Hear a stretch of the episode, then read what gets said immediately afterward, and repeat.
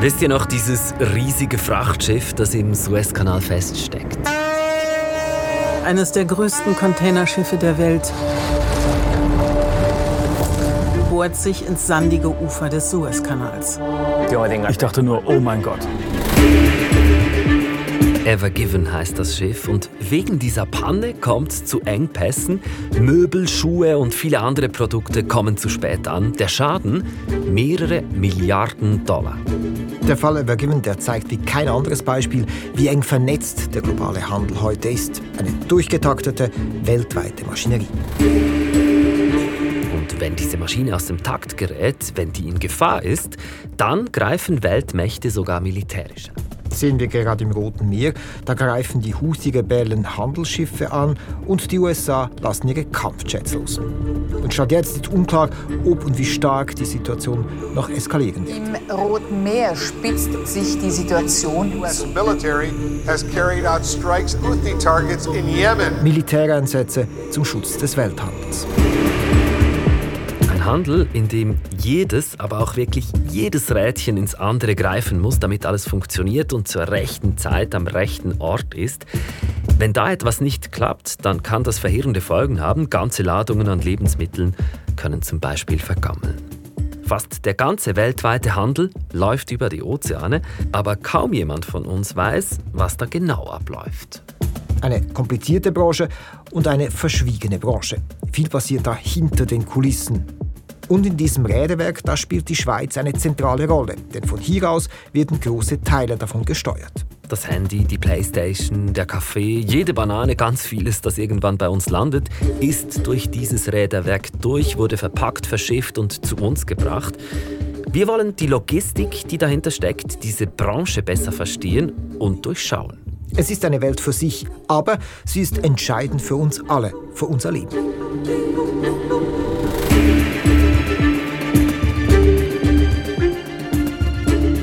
Hört den Podcast News Plus Hintergründe mit einer Recherche von SRF-Wirtschaftsjournalist Dario Pelosi, seit vielen Jahren ganz nah dran an der Logistikbranche. Ich bin Raphael Günther und das ist Frachtgiganten. Episode 1: Der Container verändert die Welt. Um besser zu verstehen, wie es heute ist, reisen wir in dieser ersten Episode ein wenig zurück. Ich bin an den Chelsea Piers in Manhattan in New York. Vor mir der Hudson River. Das ist der Ort, an dem die Handels- und Passagierschiffe anlegten, aus Europa zum Beispiel, ist aber schon viele Jahrzehnte her. Heute starten von hier aus Rundfahrten um Manhattan und in den Gebäuden das Turnhallen, Fitnesscenters und Café. Joggerinnen und Jogger sind an diesem Vormittag unterwegs. Menschen, die mit ihren Hunden spazieren, Geschäftsleute, die sich mit einem Coffee to go die Beine vertreten. Hier treffe ich Jörg Bandle. Auch er kann sich an diese Bilder der Ever Given, die da im Kanal feststeckt, bestens erinnern. No, das war ein Schock. Ich hätte angenommen, dass das äh, rein vom technischen Ablauf nicht passieren könnte. Also für mich ist das, war das eine schockierende Nachricht. Jörg Bandle trägt einen Windbreaker und Turnschuhe. Er hat sein weißes Haar zurückgekämmt. Er trägt einen Schnauzbart und darunter ein breites Grinsen. 73-jährig ist er. Man kennt ihn in der Öffentlichkeit kaum, aber in der weltweiten Logistikbranche, da ist er eine große Nummer. Er ist ein wandelndes Lexikon mit einer Berufserfahrung von über 50 Jahren. Und wenn einer hinter die Kulissen der Logistik blicken konnte und versteht, wie der Welthandel funktioniert, dann er. Er hat an verschiedenen Orten auf der Welt gearbeitet, hat sein Leben in der Branche verbracht, ist quasi mit ihr verheiratet und das bis heute. Ein Mensch, dessen Geschichte uns genau darum sehr interessiert hat. Jörg Bandle hat sich die Chelsea Piers ausgesucht für euer erstes Treffen. Warum genau dieser Ort mitten in New York? Weil man da eine Idee davon erhält, wie früher Überseeschiffe mitten in Manhattan angelegt haben. An den Wänden, da gibt es noch historische Fotos, die an diese Zeit erinnern. Und der Hudson River vor uns, der war und ist auch heute noch wichtig für den Warentransport von Übersee dann ins Landesinnere der USA. Jörg Wandle erzählt mir hier von seinem Bubentraum und reist dabei selbst nochmals in seiner Erinnerung zurück. Mir fällt auf, er hält konstant Blickkontakt mit mir, wenn er spricht. Bander selbst bezeichnet sich als Spediteur. Logistik ist für ihn eine Lebensaufgabe. Etwa in dem zwölften Lebensjahr habe ich mich schon für, äh, den, äh, für die Welt interessiert. Habe eigentlich immer die Lust gehabt, irgendwo wegzugehen und äh, äh bin dann durch einen Freund von mir, äh, dem sein Vater hat in der Spedition gearbeitet in Basel. Und sehr oft hat er uns äh, von seiner Arbeit erzählt und irgendwie hat mich das interessiert, weil es eben die Schweiz mit der Welt verbindet. Was haben Sie dann konkret gemacht, dass Sie eben in die große weite Welt hinaus konnten? Ich habe eine Speditionslehre gemacht, eine kaufmännische Lehre. Und nach dem Lehrabschluss habe ich mich sehr schnell entschieden, dass ich jetzt eigentlich ins Ausland möchte. Zuerst mal, um, um fremde Sprachen zu lernen. Ich wollte eigentlich nach New York gehen, schon damals. Habe mich dann bei einer Firma Danzas beworben. Man hat mir dann gesagt, ich sei noch ein bisschen zu jung. Man würde mich aber jetzt einstellen. Und kurz später kam sie dann die Gelegenheit, ins Ausland zu gehen. Allerdings nicht nach New York. Im Alter von 22 Jahren hat man mich nach Japan transferiert, und zwar für sechs Monate. Und, und daraus sind dann sechs Jahre geworden. Nicht? Denn es gab einiges zu tun in Japan für Jörg Bandle. Eigentlich durch äh, Zufall hat man mir eine Korrespondenz übergegeben über, einen neuen, eine über neue Transportart zwischen Japan und Europa, der, der sogenannte transsibirische Containerverkehr. Damals wuchs die Wirtschaft in Japan rasant. Die Regierung setzte seit kurzem auf Container als Transportgefäß für all die Waren, die da exportiert werden sollten. Und Jörg Bandes Auftrag in Japan ist, er koordiniert den Transport von Containern. Zuerst von Japan per Schiff übers Meer an einen Hafen im fernen Osten Russlands und dann entlang der transsibirischen Eisenbahn via die damalige Sowjetunion nach Iran und Europa. Er selbst, er verschiebt keine Waren, sondern er organisiert, wer die Waren wie, wann, wo, wohin bringen soll und wie viel das kostet. Ja, ziemlich viel Verantwortung für einen 22-Jährigen. Schon früh und jung kommt er in die große, weite Welt. Er arbeitet als Spediteur in der Spedition. Das tut er in der Regel vom Bürotisch aus. Also wenn irgendwo was stecken bleibt, wenn jemand auch kurzfristig noch was verladen will, dann sucht er nach einer Lösung. Man muss sagen, das waren ja auch noch andere Zeiten damals. Da war wohl noch nicht allen klar, wie man mit diesen Containern umgehen soll. Es gibt auch eine Geschichte dazu. Jörg Bandle hat tatsächlich Container gesucht, die waren plötzlich verschwunden und da musste er nach ihnen suchen. Also er hat sich da tatsächlich auf den Weg gemacht. Er ist in den Iran gereist und hat dann auch diese Container gefunden, irgendwo verstreut an der russisch-iranischen also Container suchen. Wie geht das? Er ist da mit dem Taxi und dem Zug unterwegs gewesen, dachte, vermutlich sind die dann etwa da.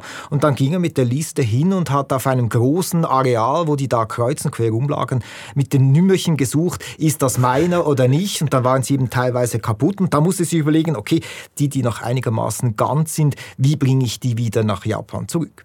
Jörg Bandle hat also den Überblick in diesem Räderwerk.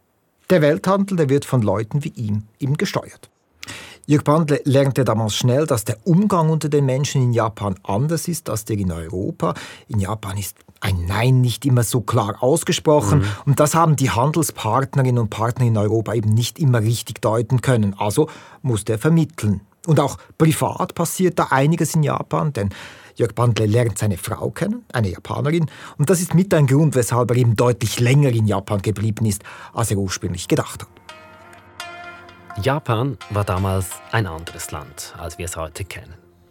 Es war zu dieser Zeit ähnlich wie China das heute für uns ist. In den 60er Jahren, da war es das Land mit der Wirtschaft, die am stärksten wächst und es war das Produktionsland für Waschmaschinen, Kleider, Stereoanlagen, Autos, Fernseher und anderes Industriematerial. Und das Leben in Japan, das war für Jörg Bander natürlich aufregend. Er tauscht sich da mit anderen Ausländern aus, aus der Reisebranche, mit Finanzleuten. Und es ist eine ziemliche Männerwelt. Ja, zu einem großen Teil schon. Ja, würde ich schon sagen. Ja. Ist das grundsätzlich im Handel so, dass das vor allem in dieser Abenteuergeist vor allem äh, Männer waren? Waren, ja. Ich glaube, das würde ich heute nicht mehr so beurteilen, aber damals war das meiner Erfahrung nach bestimmt so. Jörg Bandle kriegt in Japan hautnah mit, wie sich Asien mit der Welt vernetzt und er steuert einen Teil dazu bei. Er kriegt mit, dass Japanerinnen und Japaner mehr reisen, weil sie durch den Boom zu Geld kommen was wiederum für die Schweizer Reisebranche wichtig ist. Mhm, kann mich auch noch gut erinnern. Es gab ja richtige Schwärme an Japanerinnen und Japanern bei mir zu Hause in Interlaken, wo ich aufgewachsen bin. Die wollten dann immer Bilder mit mir machen, weil ich so blonde Haare hatte. Das kenne ich gut, ich bin Luzerner. Ah. Und da kann ich mich an dieses Bild erinnern mit den Touristinnen und Touristen mit diesen Fotoapparaten immer auf dem Bauch. Und Yopanda ist in der Zeit in Japan, in der die Globalisierung des Handels eben einen großen Sprung macht. Wenige Jahre zuvor, also bevor er da angekommen ist, hat Japan entschieden, auf Container zu setzen, um mehr Waren billiger in die ganze Welt zu verschiffen. Und dieser Handel, der wächst nun rasant. Container sind eben ideal, um eben Stereoanlagen und andere Elektroniksachen sicher zu transportieren. Man kann sie darin stapeln, man kann sie umladen, vom Schiff auf die Bahn, auf den Lastwagen, ohne dass man da jetzt jede einzelne Anlage wieder in die Hand nehmen muss. Eine wichtige Rolle spielt auch der Vietnamkrieg, der zu dieser Zeit in Asien tobt, ein Kampf zwischen Nord- und Südvietnam, in dem sich stellvertretend die Weltmächte gegenüberstehen, das kommunistische China und die Sowjetunion auf der einen Seite und auf der anderen Seite die USA. Und die USA als Kriegspartei liefern schiffsweise Kriegs- und anderes Material nach Asien. Und damit die Schiffe nicht leer zurückkehren, kommt man auf die Idee, noch in Japan anzulegen und sie mit Elektronik und anderen Gütern zu füllen. Das zeigt, der Welthandel, der wird direkt von der Weltpolitik beeinflusst und deshalb gilt, der Spediteur muss wissen, was wo auf der Welt passiert. Er muss auch interessiert sein an der Politik, Geopolitik, an der Wirtschaft, äh, auch an äh, was in äh, den Finanzgebieten läuft. Also ich habe das immer so gesehen, dass der Spediteur ist eigentlich der Zehnkämpfer des Welthandels. Die Logistik die ist auch sehr eng verbunden mit dem Militär. Das Militär das muss schnell und in großen Mengen Material transportieren können, auf See und über Land, und das färbt auch auf die zivile Logistik ab. Es ist eine durchorganisierte Welt, leistungsorientiert und diszipliniert. Es ist eine Welt aus Praktikern, Problemlöserinnen und sie funktioniert nach dem Motto liefere statt laffere. Nicht mehr erzählen als wirklich absolut nötig, lieber schweigen, um sich ja keine Optionen zu verbauen. Ich höre daraus diszipliniert, durchorganisiert, das tönt ein bisschen nach Control Freaks. Durchaus. In dieser Branche geht es um präzise Absprachen. Es geht darum, den Überblick zu behalten. Das ist sehr wichtig, auch wenn ein Transport über ziemlich viele Kanäle läuft, viele Player daran beteiligt sind. Und da ist eben Kontrolle das A und O. Viele der Logistikkonzerne sind auch von einem Patron geführt, der da klar sagt, wo es durchgeht.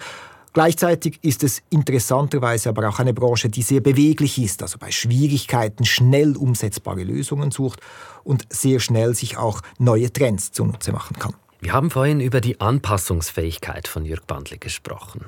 Mein Eindruck ist, das macht ihn als Menschen mit aus und kommt ihm auch sehr zugute, gerade eben wenn es ums Verhandeln geht.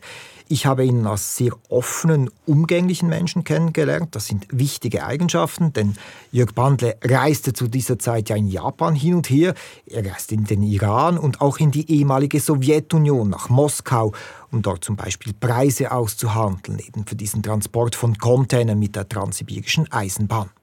Das ist gar nicht so einfach. Es ist die Zeit des Kalten Kriegs und einreisen kann nur, wer eine Einladung hat. An der Grenze, da werden sogar Bücher und Illustrierte, irgendwelche Heftli, kontrolliert und allenfalls beschlagnahmt. Und in welchem Hotel man übernachtet, das konnte man auch nicht selber auswählen. Diese Hotels, die wurden einem vom Staat zugeteilt. Kann man sich heute kaum vorstellen. Nee. Aber Jörg Bandler kommt auch in dieser Welt gut klar. Er ist ein geschickter Verhandler. Er tippt zum Beispiel die Verträge auf einer portablen Schreibmaschine immer selber. Ein Vorgänger des Laptops. Genau, und damit kann er eben diese Verträge auch so anpassen, dass sie für ihn stimmen. Er weiß auch, welche Mittel er wo einsetzen kann und muss. Das höre ich bei seinen Anekdoten über seine Business-Trips nach Moskau heraus. In den Hotels damals, da hat es auf jeder Etage hat es eine Etagendame gegeben. Und die Hotelzimmer waren sehr rudimentär eingerichtet. Die äh, Badetücher, die konnte man eigentlich in die Ecke stellen. So steif waren sie. Eine, äh, eine Zimmeruhr oder ein Telefon gab es meistens nicht. Also wenn man sich wecken lassen wollte, dann musste man eigentlich dieser Etagendame irgendein Trinkgeld geben. Das gleiche war im Taxi, das gleiche war, wenn man irgendwo einen Tisch im Hotel, Restaurant wollte. Man musste eigentlich immer irgendwo eine Gebühr, ich sag mal, Bestechung ist vielleicht zu hoch gegriffen, bezahlen. Und wir haben uns vor der Abreise immer ausgerüstet mit Damenstrümpfen, Marlbos, Kugelschreiber. Äh, damit wurde man geweckt, damit konnte man ins Restaurant und man konnte dem Taxifahrer eine Freude bereiten. Ja, Jörg Bandle, der weiß sich zu helfen mit Ziggis und Damenstrümpfen, wenn es sein muss. Das prägt seine Reisen in die damalige Sowjetunion und auch seine Zeit in Japan. Obwohl diese sechs Jahre so aufregend klingen, obwohl Jörg Bandle da wirklich viel erlebt, auch seine große Liebe kennenlernt, trotz all dem lässt ihn sein großer Traum einfach nicht los. Amerika. Wie wir wissen, landet er auch dort. Nach einem zweijährigen Zwischenstopp in Kanada in Montreal kommt er 1980 nach New York. Endlich. Endlich, ja.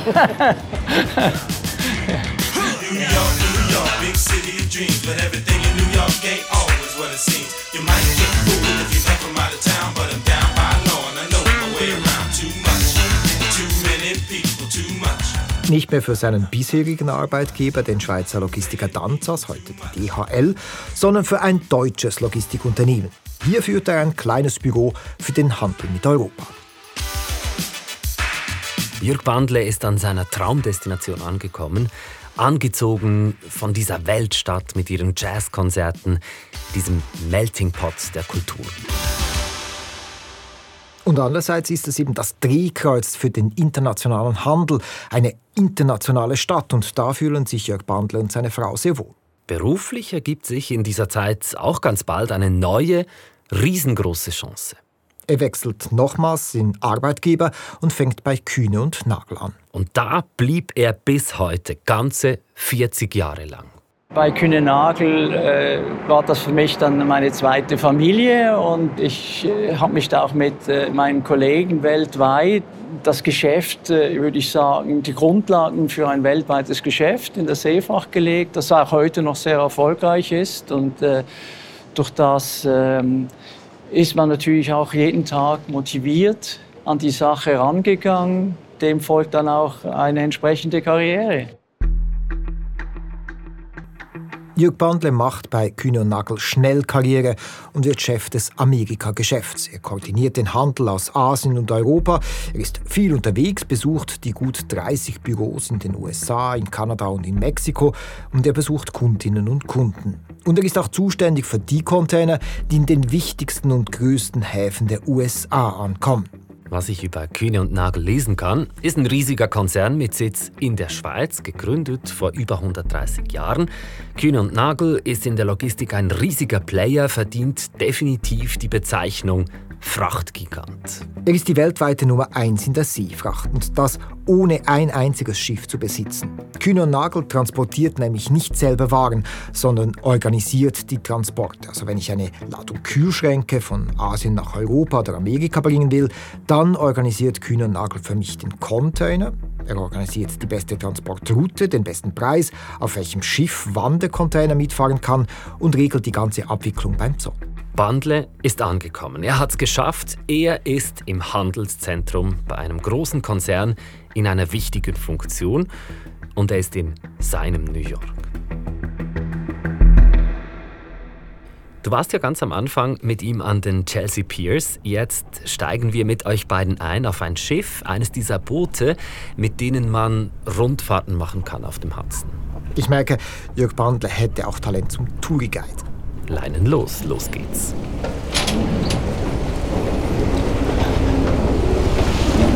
Wir sehen die Statue of Liberty natürlich, wir sehen das äh, Empire State Building, dann die Sicht nach New Jersey, Jersey City.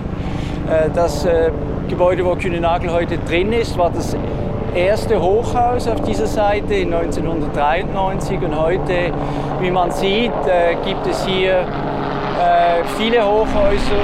Äh, und unzählige Helikopter. Und wir sehen dann die Verrazano Bridge, äh, was ja eigentlich der Eingang zum Hafen in New York auch ist. Das ist ein das Containerschiff, da, das da reinkommt.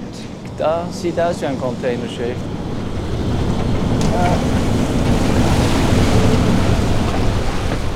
Diese Schiffe die steuern nun allerdings den großen Hafen etwas außerhalb von New York an, in New Jersey. Nicht mehr diese früheren Hafenanlagen von Manhattan, eben diesen Chelsea Piers oder Brooklyn, weil dort gibt es schlicht zu wenig Platz, um die Waren dann auch wegtransportieren zu können. Die Stadtteile, die sind dichtens besiedelt und die Straßen, die sind immer überfüllt.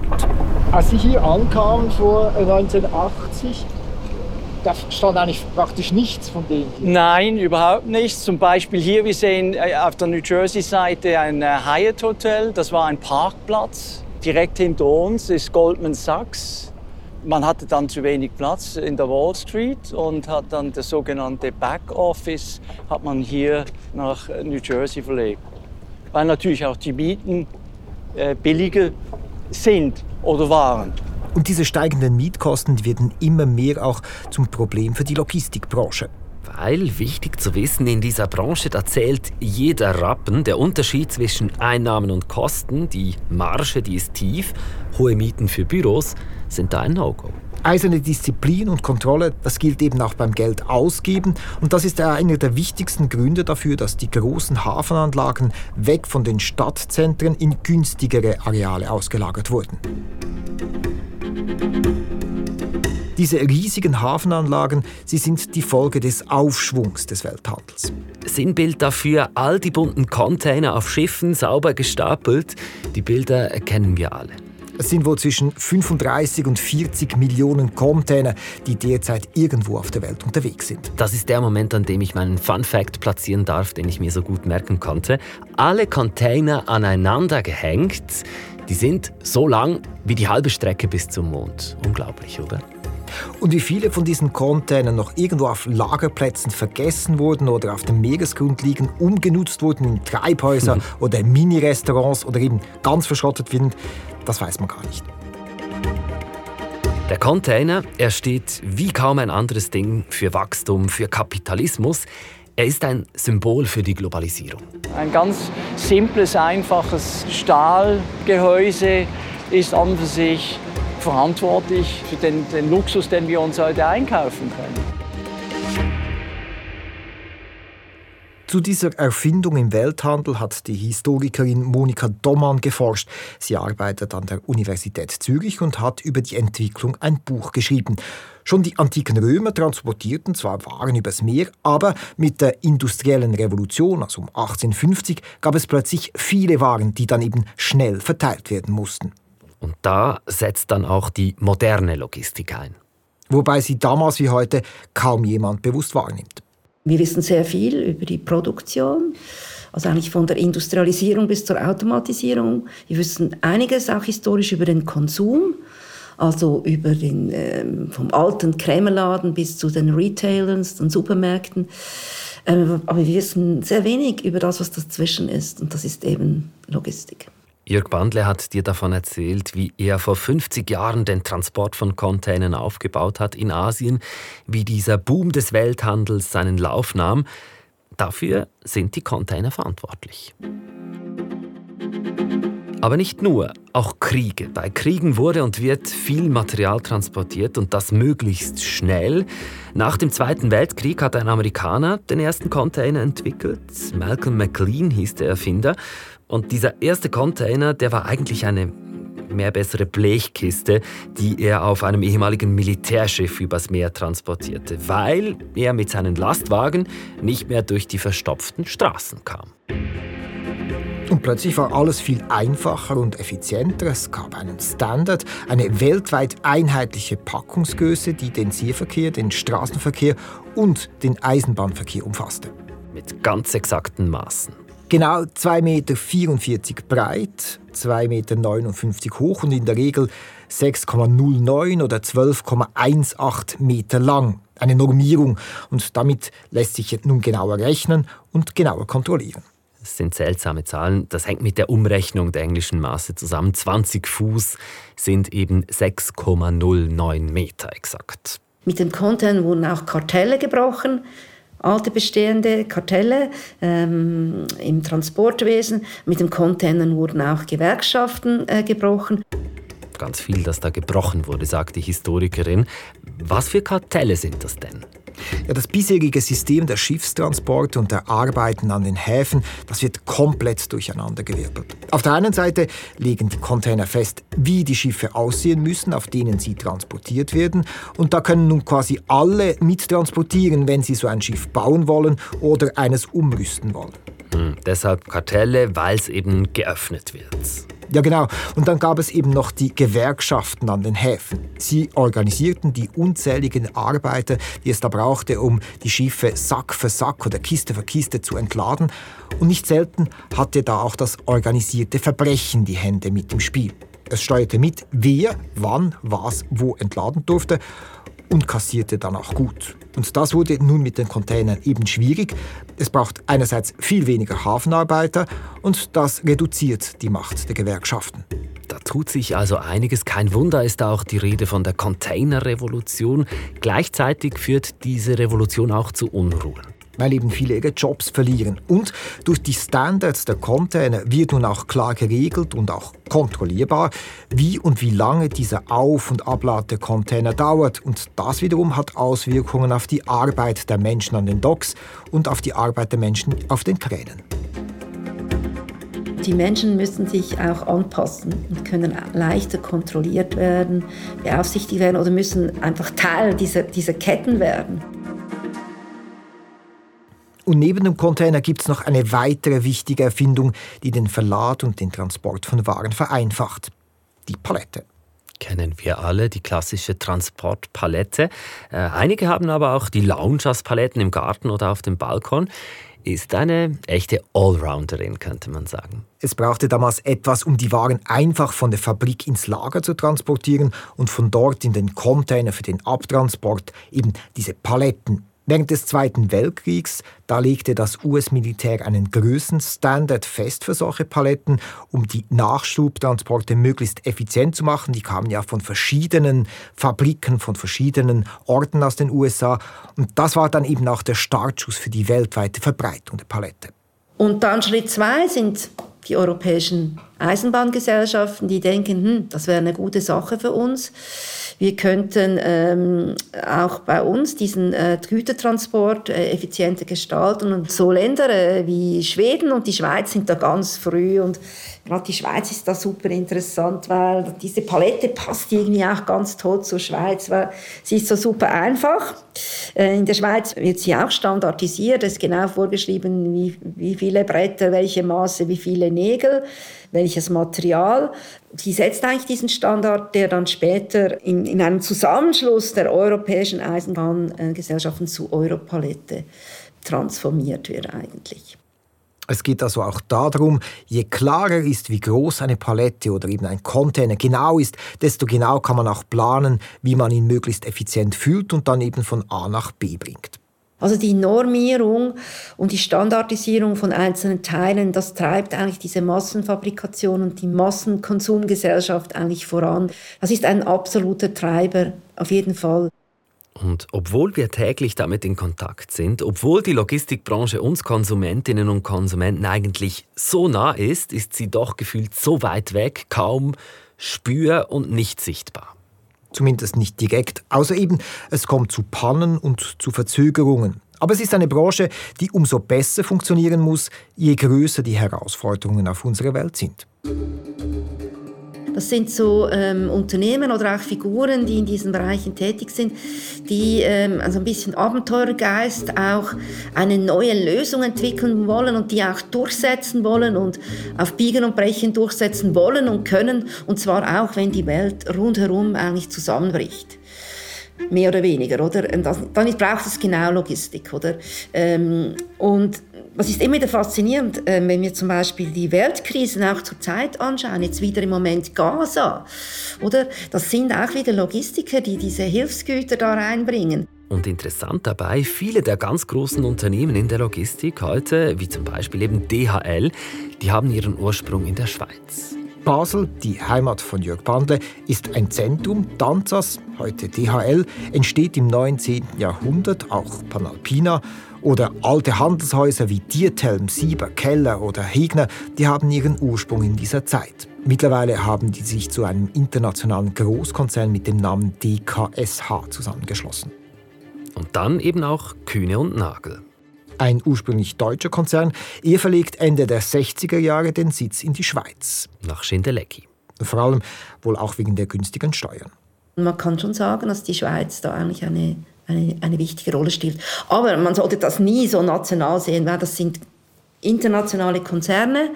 Und wenn man die Geschichte genau betrachtet, ist das ein sehr volatiler ähm, Markt. Da kommen Firmen und vergehen Firmen, andere werden geschluckt, äh, verlieren ihren Namen. Und das ist gar nicht so einfach, die Geschichte der Logistik zu verfolgen. Weil das ist eine Branche, die auch nicht so viel äh, Akten und Quellen hinterlässt, wie zum Beispiel so stolze Firmen wie die Roche oder die Sonda oder die Ziba, also klassische Industrieunternehmen, die große Firmenarchive angelegt haben, oder Sulzer oder Nestle. Das ist eine Branche, die ganz anders arbeitet. So irgendwie ad hoc Probleme löst, auch eher verschwiegen. Da werden auch delikate Probleme gelöst. Und das heißt, es ist gar nicht so einfach, Logistik historisch zu untersuchen finde ich jetzt noch spannend. Die Historikerin, die sagt da ja im Grunde, dass es ziemlich schwierig ist, diese Logistikbranche geschichtlich auszuleuchten, zu verstehen, was wann passiert ist, weil die sich vielleicht einfach auch gar nicht so recht ausleuchten lassen will. Siehst du das auch so? Es gibt da sicher Unterschiede. Grundsätzlich geben Unternehmen, die an einer Börse kotiert sind, mehr von sich bekannt als zum Beispiel Familienunternehmen. Die sehen sich da weniger verpflichtet, Rechenschaft abzulegen. Und viele Logistikunternehmen waren oder sind Familienkonzerne, eben oft mit einer langen Geschichte. Und diese Logistikunternehmen, die müssen oft schnelle Lösungen für Probleme finden. Deshalb operieren sie auch gern etwas unter dem Radar. Und da ist klar, es gibt halt weniger Dokumente oder eben auch nicht dieses Bedürfnis, einer breiten Öffentlichkeit bekannt zu geben jetzt, wie man arbeitet und welche Tricks man da auf Lager hat. Und das spüre ich dann eben auch als Journalist zum Beispiel, wenn ich mit Logistikunternehmen reden will. Da haben einige ziemlich wenig Interesse daran und sagen dankend ab oder sie melden sich schon gar nicht zurück dass wir Konsumentinnen und Konsumenten die Logistik, die Speditionsbranche gar nicht so wahrnehmen, das kommt diesen Unternehmen, den großen Playern, also vermutlich ganz gelegen. Ja, Diskretion, das gehört zum Geschäftsmodell.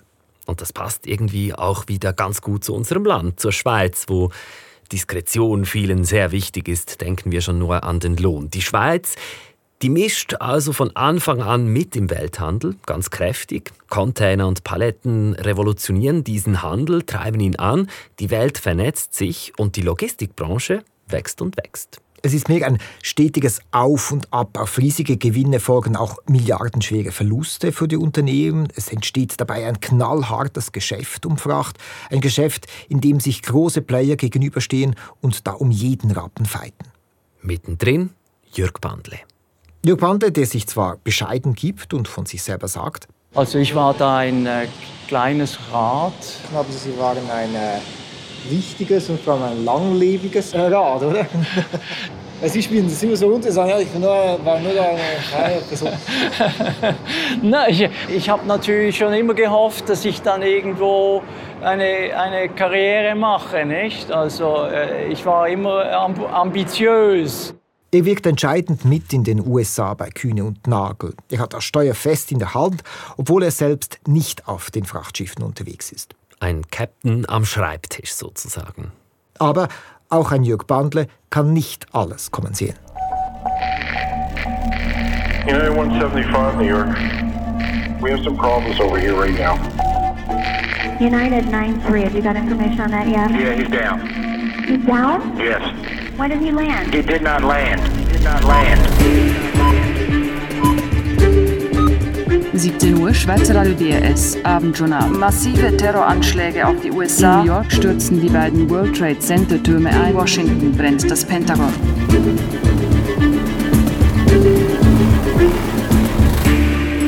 «9-11, ein Tag, der die Welt und den Welthandel verändert.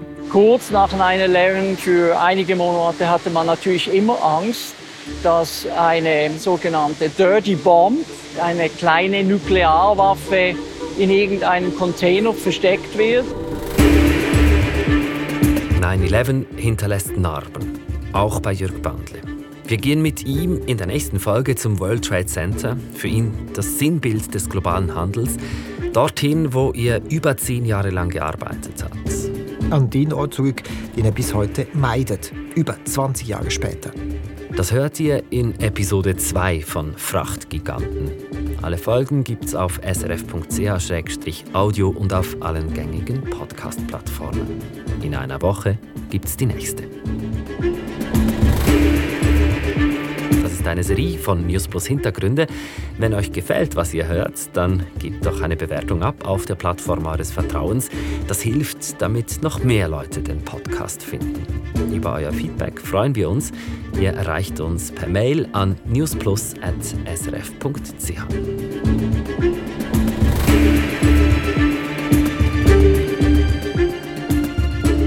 Recherche Dario Pelosi aus der SRF Wirtschaftsredaktion, Produktion Selin Raval, Sounddesign Thomas Baumgartner. Ich bin Raphael Günther.